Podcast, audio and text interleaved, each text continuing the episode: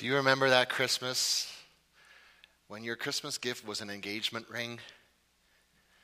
Do you remember that Christmas when you had heart pounding as you presented it to her and asked her if she would become your wife for the rest of your life? Do you remember that Christmas maybe where you got married yourself, Christmas or New Year's, and you stood up there in front of friends and family, speaking in public, maybe for the first time ever, and with shaking knees pledged your fidelity to her for the rest of your life to love, honor, and cherish? And maybe at Christmas, love comes easy. Maybe in those first few years of your relationship, love came easy. Those crazy things that you did while dating, those secret stories that only the two of you share with each other, the memories you made in those first tumultuous years. But maybe lately, the love is coming a lot harder. The difficulties of children, the losses that you've sustained, the inevitable changes in your looks and hers. It was easy to love her back then. Now, maybe it's a little harder. Do you remember the first Christmas party in school? And he sat beside you and introduced himself to you, and quickly you became best friends. Together, you bugged the teacher up front. At recess, you played grounders and laughed and laughed. He was your best friend, and you spent all your time together. Christmas vacation was awful because you weren't together and school wasn't enough and you were constantly in each other's houses. You figured out that he and his family had supper at five o'clock and your family had supper at six o'clock. So if you played your cards just right, you could have two suppers some night. Best friends. But now he's married to that woman. And, and he lives a pretty hefty drive away, and life has gotten busier. It was easier to love him back in school when you were best friends as kids. Now it's a little harder. Do you remember that Christmas pageant? You dressed all the little kids up in all their little costumes, and, and the little child that yelled the silent night and was not silent at all, and you team taught Sunday school together looking over a classroom full of rambunctious little kids. And, and you remember it so well, the two of you, just talking about the lessons that you were going to teach the children that week. And as you discussed them together, so many of those stories came alive to each one of you Noah, Elijah, Daniel, the story of the angels and the shepherd and the baby in a manger. It was so great to do that together. And then the conflict happened. And you disagreed over something. And maybe at first it seemed like just a trivial thing, a small point, but for whatever reason it started to grow.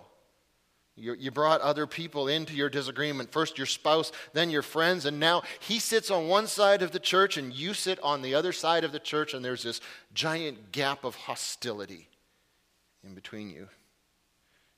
It used to be easy to work with him, to laugh with him, to love with him, and now it's a little harder.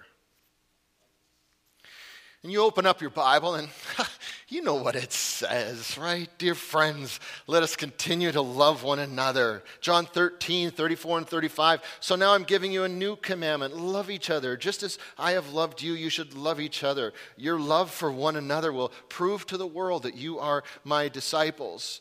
1 Peter 4, 8, most important of all Continue to show a deep love for each other because love covers a multitude of sins.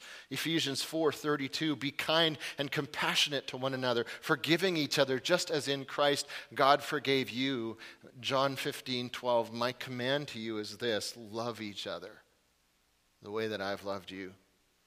The Bible is just crammed full of this command to love on this fourth Sunday of Advent when we talk about love. To love one another is a part of it. Luke 6:31, 1 John 3:18, Leviticus 19 verse 8, Romans 12:10, Matthew 5:43 and 44, Romans 13:8, Luke 6:35. I could go on and on and on. You know God's expectations. You know that He commands you to love. And yet, you choose not to love. That, that other person doesn't deserve it. You, you don't know what they said, you don't know what they did. I don't feel like it. Love is simply too hard. And you go to church now because you're supposed to go to church. It's Christmas time. It's actually easier for you now because of COVID, because you don't have to go to the same building that that person goes to. You can simply watch church from the comfort of your own living room, and you can forget about that other person. You can, you can simply ignore. You can keep the people that are hard to love at arm's length, kind of like passing by the homeless on the street, or changing channels when they put too many of those commercials on of starving children in far off places. Or maybe you have to request Facebook not to show you any more posts by Compassion Canada. You can ignore the problem, pretend that it doesn't exist. And it's Christmas time, right? So the pastor has to preach a really nice, warm, comfy message about shepherds and, and angels, right? But on the fourth Sunday of Advent, the Sunday of love, the preacher gets up and his words just irritate you because he's telling you to love each other. And for some reason, you cannot get that one person out of your mind that you are simply choosing right now not to love. The pastor begins with a story. A young pastor in a new country church learns that his church is being divided by these two old men, John Hatfield and Larry McCoy. And these two guys have had this feud going for so long that they can hardly even remember why it started in the first place. But they hate each other. And the whole church and the whole community has been brought into their anger, drawn into their hostilities, dragged into their fight with each other. But then Larry gets some weird pains. He winds up in the hospital and turns out he's sick, dying. So the young pastor goes to visit him on his deathbed, and he asks Larry McCoy, about this feud. Maybe it's time. With death on the way, maybe, maybe now is the time to end the feud. Beloved, let us love one another. Maybe now is the time. And Larry reluctantly agrees, okay. So the young pastor goes to visit John Hatfield. Larry's dying he says. Don't, don't you think it's time to, to get this thing figured out before he meets his maker? Don't you think it's time to wipe the slate clean? And John reluctantly agrees. Dear friends, let us continue to love one another. So the pastor brings John to the hospital to visit Larry, and, and, and together these two men begin this awkward, difficult process of patching things up, of forgiving, of letting bygones be bygones. And then the pastor prays. And John stands up to leave. And as he's putting on his coat, John turns and says, Just so you know, Larry, if you get better, feud's back on. and Larry says, You know it, you jerk. you chuckle at the humor. You've been there. And the pastor starts talking about Jesus, about a baby in a manger. And as he paints this picture of your Savior, weak and helpless, come to earth, you start to realize just how hard it was for Jesus to love, for Jesus to forgive, for Jesus to break down walls, for Jesus to end feuds. It was hard for him. He gave up glory for this. He gave up perfection. He willingly sacrificed everything that was good in life in order to end a feud, in order to break down a dividing wall. you start to feel this glowing pride for your Jesus. Like that was a man's man. Some people maybe misunderstand him, thinking he's gentle and mild. Turn the other cheek. Don't stand up for yourself. Jesus, the timid, infamous, nice guy. But as the pastor describes Jesus, you start to realize that the choice to love is the strongest, most powerful, most potent choice that Jesus ever makes. And he makes it again and again and again to the very people who don't love him. He chooses to love them. What makes Jesus a man's man is his deliberate decision to love all the people that he would be perfectly justified in condemning, just like me, just like you. That's when he exercises the most power, the most control, the most majesty, is when he loves, when the king chooses to love. The baby Jesus in a manger is not simply a story for women and sissies, to quote an old redneck. It is a story for everyone. It is a story for the addict who cannot break his addiction. It is a story for, for the wife living in an abusive situation. God loves you. It is a story for the politician trading in power and persuasion. God loves you. It is a story for the teenager being bullied at school. God loves you. It is a story for the young person struggling with gender confusion. God loves you. It is a story for the trucker working long hours out on the road. God loves you. It is a story for the mechanic with greasy, calloused fingers. God loves you. It is a story for the tough old cowboy that the pastor called his father. God loves you. It is a story for the person living in unforgiveness. God loves you. The people who slept through the birth of the Messiah, Jesus loves them. The Pharisees who knew that he was going to be born in Bethlehem but couldn't be bothered to walk five miles to go check it out for themselves, God loves them. The, the wicked king who kills all the babies, God loves him. The, the magi who come from far off land, they don't know anything other than astrology. God loves them. The shepherds who smell like sheep, God loves them. The, the fearful father Joseph, not knowing what the future will hold, God loves him. The awestruck mother pondering these things in her heart, Mary, God loves her.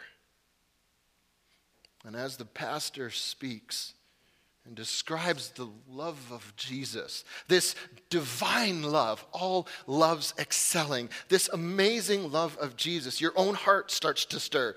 And you think about this incredible, strong love, and, and, you think that, well, if Jesus can do it, then, then maybe I can do it too. Maybe I can start to love others. Maybe I can make that choice to love others. I can love that homeless person. I can love that starving child. I can love that annoying coworker coworker. I can love that neighbor. I can choose to love. And then the pastor says, You cannot love. What? You can't do it on your own. You can't muster up this kind of love out of thin air. Jesus is the source of love. You are not. You can't fake it until you make it. You can't manufacture it in the depths of a sinful heart. You can't pretend. You can't love the way that Scripture commands you to love. How's that possible? That God commands you to love and then says, you can't do it. You can't love this way. You can't just get inspired by a Christmas story, a baby in a manger, and change your life through personal willpower. If you try it, you will fail. And I know that you've tried it over and over and over again. And I know that you failed over and over again. You can't love this way on your own. The only way to tap into this kind of love is to let Jesus create it in you. It doesn't come into being by an act of your control. It comes gently suffusing your heart at the precise moment that you surrender control. So, hear me very clearly this morning. Because if you're listening to this sermon and there's this stirring inside of you, this, this inner conviction, this realization that you are still demanding control over your own life, your own circumstances, maybe even over that other person's behavior and that other person's actions, then there's really only one thing that you can do right now. And that's give up the control. Allow King Jesus to be the Lord, Master, boss over all your life, over all your thoughts, over all your attitudes, over your lack of love. it's often worded in a prayer, and it might sound something like this. If you need some help praying these words, just repeat them after me. Make them yours as I say them. Jesus, thank you for your love. Thank you for giving me forgiveness when I did not deserve it. Thank you for coming to earth that first Christmas. Thank you for your death on a cross and your resurrection on the third day. Please forgive my sin. Please come into my life. Please fill me with your love.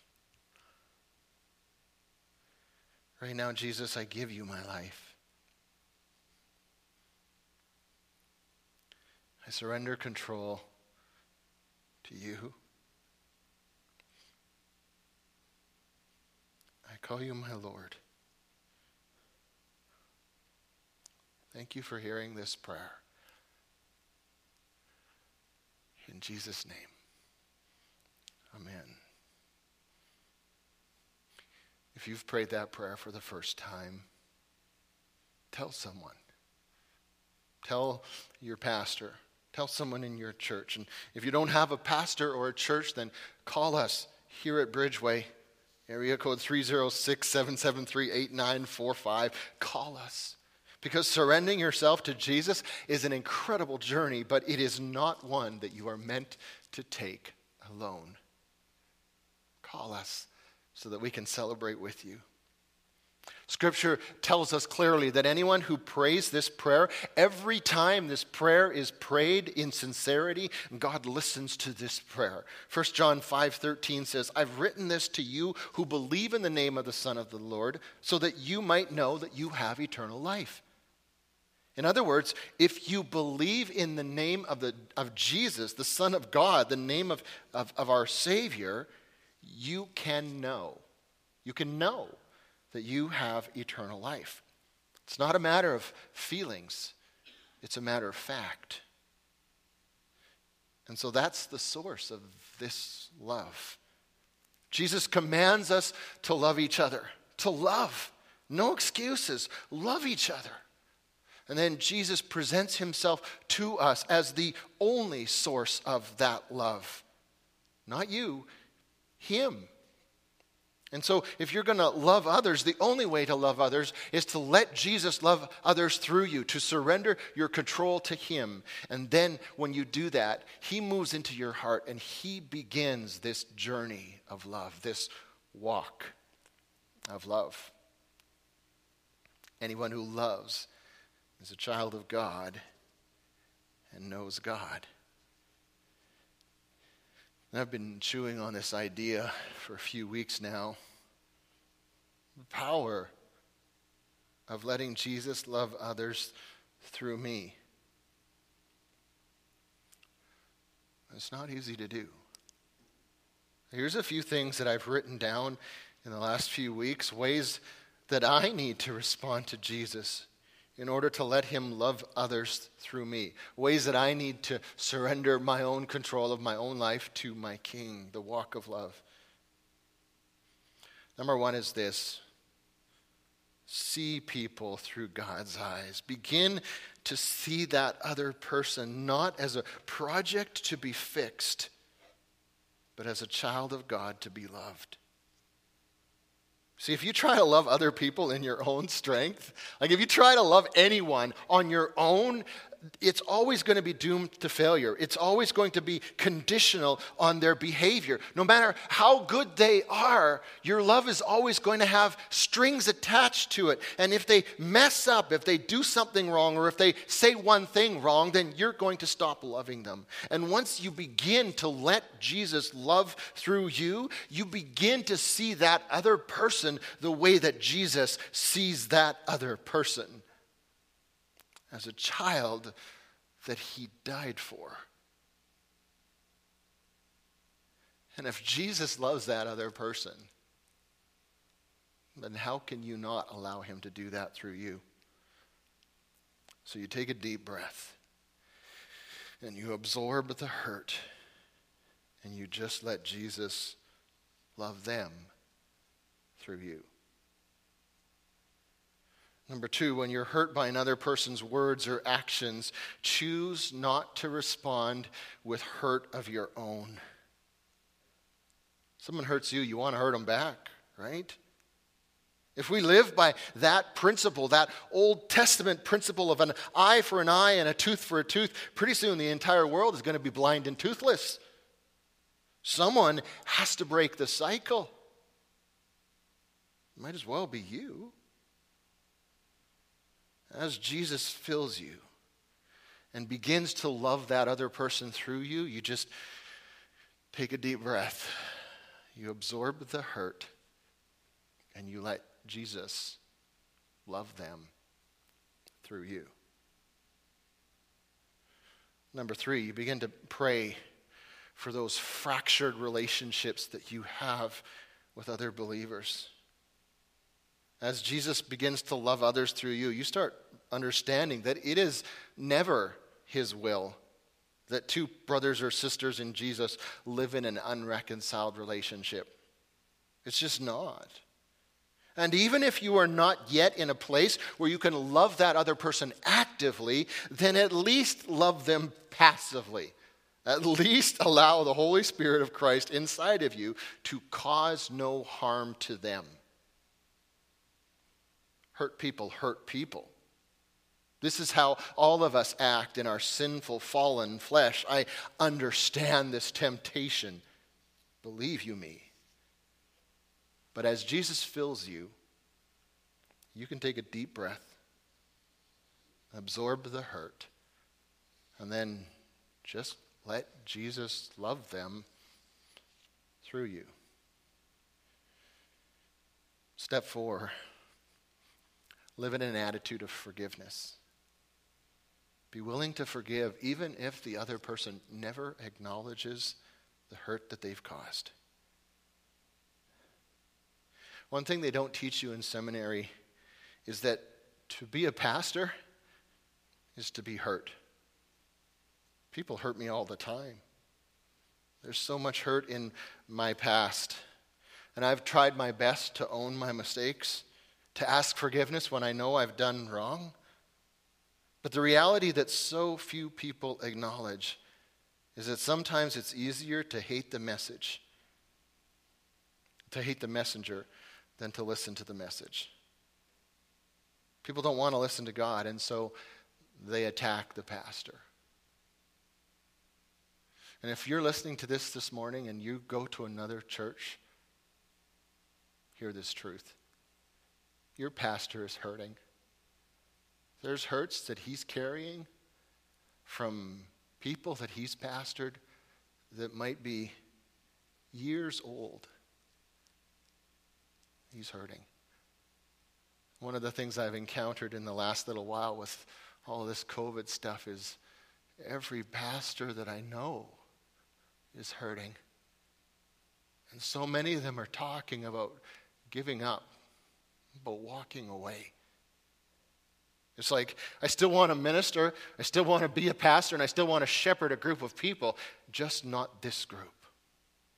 Because the way they've hurt me, especially through COVID, is just, I, I just can't allow myself to be in a place where that can continue. I'll start again somewhere else. People don't want to listen to God, and so they attack the pastor. It's the number one thing that drives ministers out of ministry. Not the world's attacks, not the stuff that comes from out there, not the hatred of, of the enemy. No. It's the well intentioned dragons in the church. Every church has some. Maybe you've been one. Maybe you've had one of them flame you. If so, please hear this. Bitterness is the poison that you drink, thinking it will harm your adversary. You have to forgive, if for no other reason than your own well being. Live in this attitude of forgiveness. The baby in a manger, one of his last words on the cross is Father, forgive them. They don't know what they're doing. So, as you allow Jesus to fill you, you take a deep breath. You absorb the hurt. And then you just let Jesus love them through you. And the fifth thing, the fifth way that we walk in love towards each other is cast all your cares upon him, for he cares for you. That's straight out of Scripture, right? 1 Peter 5, verse 7. We're going to be looking at 1 Peter in the new year here at Bridgeway. It's our new sermon series, but we're not going to get to chapter 5 till like the end of June, like June 27th or something. So i am going to say it now. Part of letting Jesus love others through you is bringing Him your hurts. Cast all your cares upon Him, for He cares for you.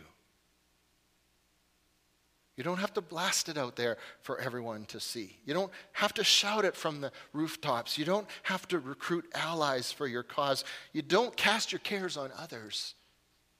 You cast your cares on Him.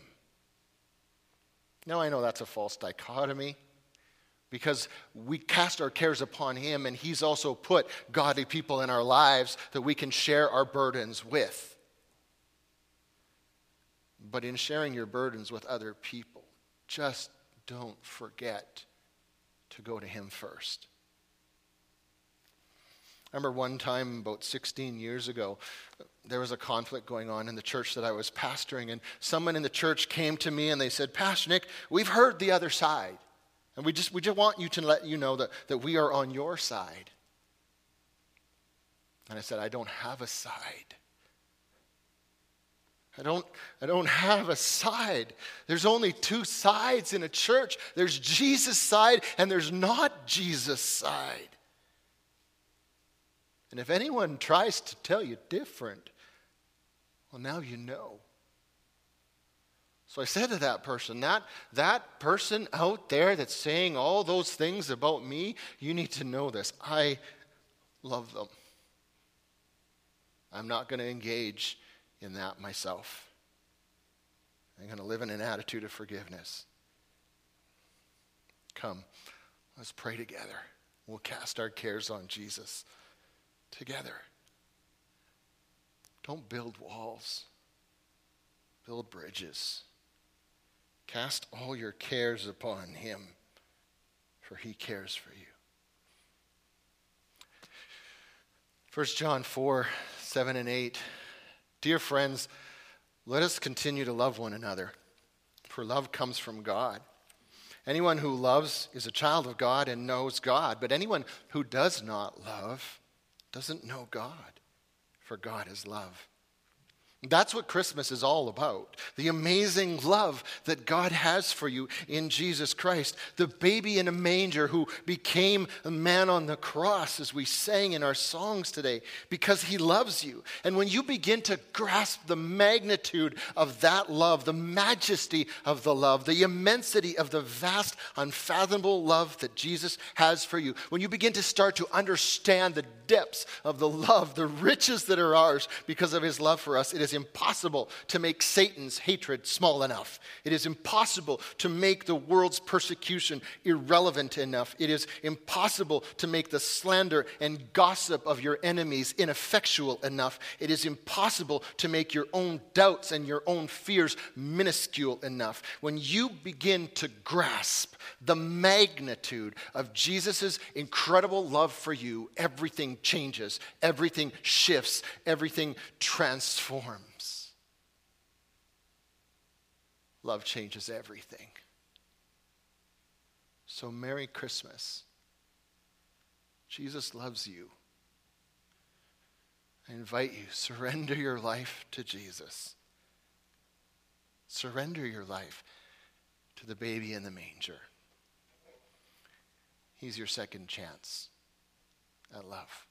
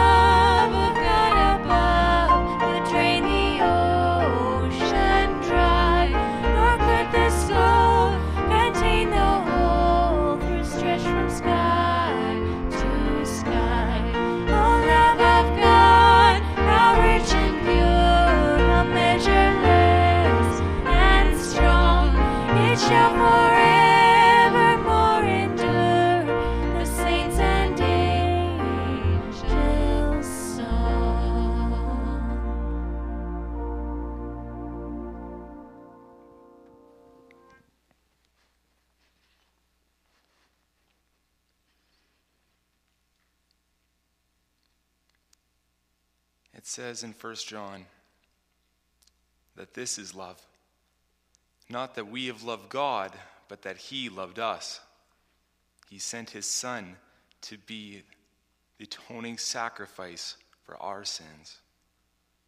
So, dear friends, if God has so loved us, we ought to love one another. See, when the angels appeared that night in the pasture, they told the shepherds that a lamb had been born and of course, doing what shepherds do, they had to go check and see. They left their sheep in the field, and sure enough, a lamb had been born just down the road. That lamb later walked to the cross and carried it up the hill. If God has so loved us, how ought we to love one another? So, this Christmas, let's do a good job. Let's search our hearts. Let's find those people, Whether it's our family or our friends, let's find those people and let's love well the way that Jesus would want us to, the way that He did for us. That's the story of Christmas. It's a second chance. The question is Am I willing to give other people a second chance? Heavenly Father, I just lay my heart bare before you this morning and I pray that your Holy Spirit would move. Who am I, Lord, to open up these gifts and receive this present if I'm not willing to give it to others? So, Lord, if there is sin and brokenness in my heart, would you reveal that to me? Would your Holy Spirit give me wisdom to know how to love others like you do? And Lord, if that means going to someone, if that means sharing the good news of your salvation with someone, so be it. I want to be a light this Christmas, Lord, in a dark world that is searching. Would we be bright lights like lights on a house in the evening that you can see from miles away? Would we be yard lights on the farm that you can see from down the road, Lord, that guide people home? Teach us to love like you. And thank you for your love for us. Merry Christmas. Amen.